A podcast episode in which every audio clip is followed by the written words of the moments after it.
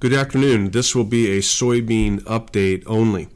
Uh, we've been watching some pretty crazy volatility in the soybean market with the nearby contract kind of bouncing all over the place and the deferreds uh, slipping away a little bit here. And so we finally have some fundamental data that I've been watching for the last couple of weeks finally play out and give us a solid explanation as to why. We, of course, over the last several months have been talking about this record large Brazilian soybean crop, somewhere between 150 to 153 million metric tons. It's pretty much all the bearish people uh, could talk about as to why soybeans were going to go down. Um, but what has happened over the last 30 days are two things. Number one, the Argentina crop uh, was burning up. It had a severe drought, and the crop shrank probably by about 10 million metric tons versus original expectations. Now, Argentina has gotten some rain, uh, and so that crop has stabilized. Uh, the weather models going forward are mixed. They're not sure whether the rains will continue or whether they flip back to being a drought. Hard to know. But certainly the losses in Argentina have stopped but there are pretty significant losses in the soybean crop there. Um, the other thing that's happening now is in Brazil, where uh, they, yes, indeed, have a very large crop, but they can't get it harvested. They can't get it loaded to the ports. And so they are creating, that is creating two big problems for the soybean market. Number one, we have a lot of boats uh, in Brazil at the ports waiting to get loaded for soybeans headed to China and they're not getting loaded. And so the time frame for getting these boats loaded is backing up more and more and more. So there's an estimated four week wait time now to load soybeans out of Brazil. So if you wanted to buy a boat today, the earliest you would get one is in a month from now because the backlog of boats is so severe. Uh, at the same time, the Brazilian farmer is severely undersold. So there's a large short in the market, a cash market short, and that's the merchant. He is caught uh, with boats waiting to load, uh, beans not arriving, and a promise to deliver these beans to China. And so they're having to backstop some of these existing sales out of the United States. And we saw that yesterday with the second largest export inspection for soybeans for this week ever. And so the market, the cash market, is having to replace beans that were supposed to come out of the Brazil, out of the United States. And it is estimated that this will continue for the next two weeks.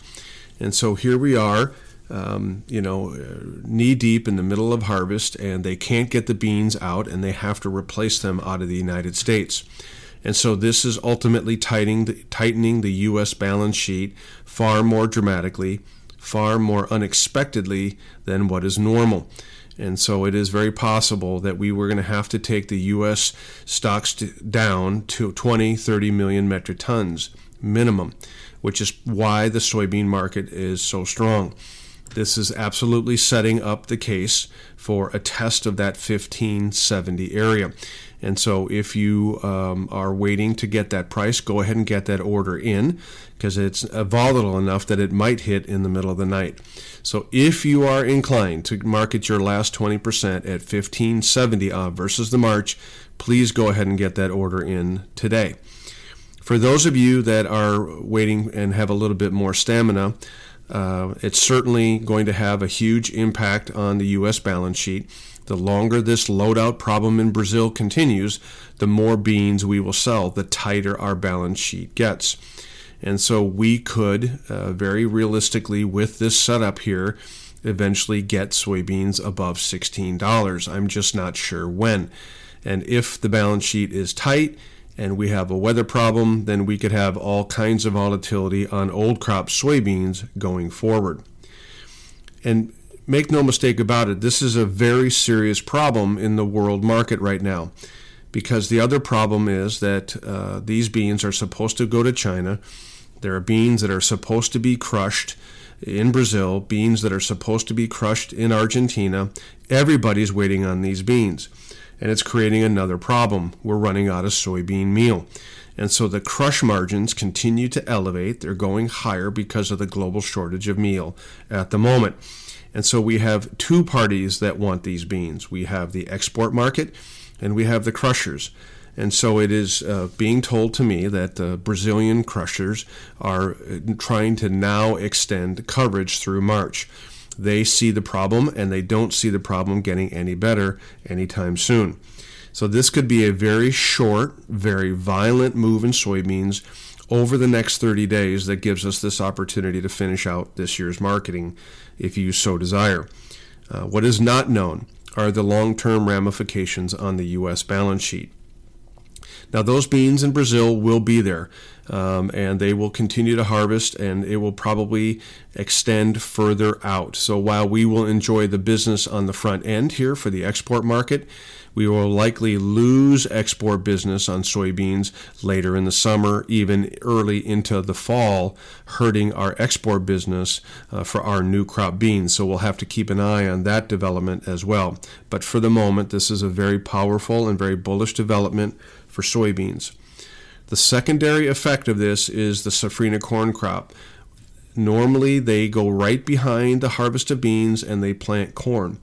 And so uh, right now, there are severe delays in planting the safrinha corn crop, especially in Mato Grosso.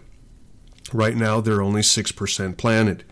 In a normal year, they're about 18% planted. Last year, they were 28% planted. The whole safrinha corn crop area is only 5% planted versus 14% last year.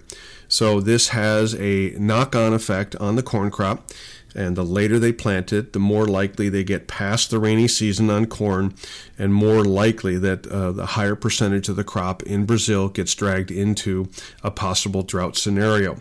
So, um, what is starting out as a problem for soybeans may extend into the corn market. Time will tell. We're going to have to keep an eye on this. But for now, this is certainly a pretty bullish setup for soybeans, and uh, especially for the old crop.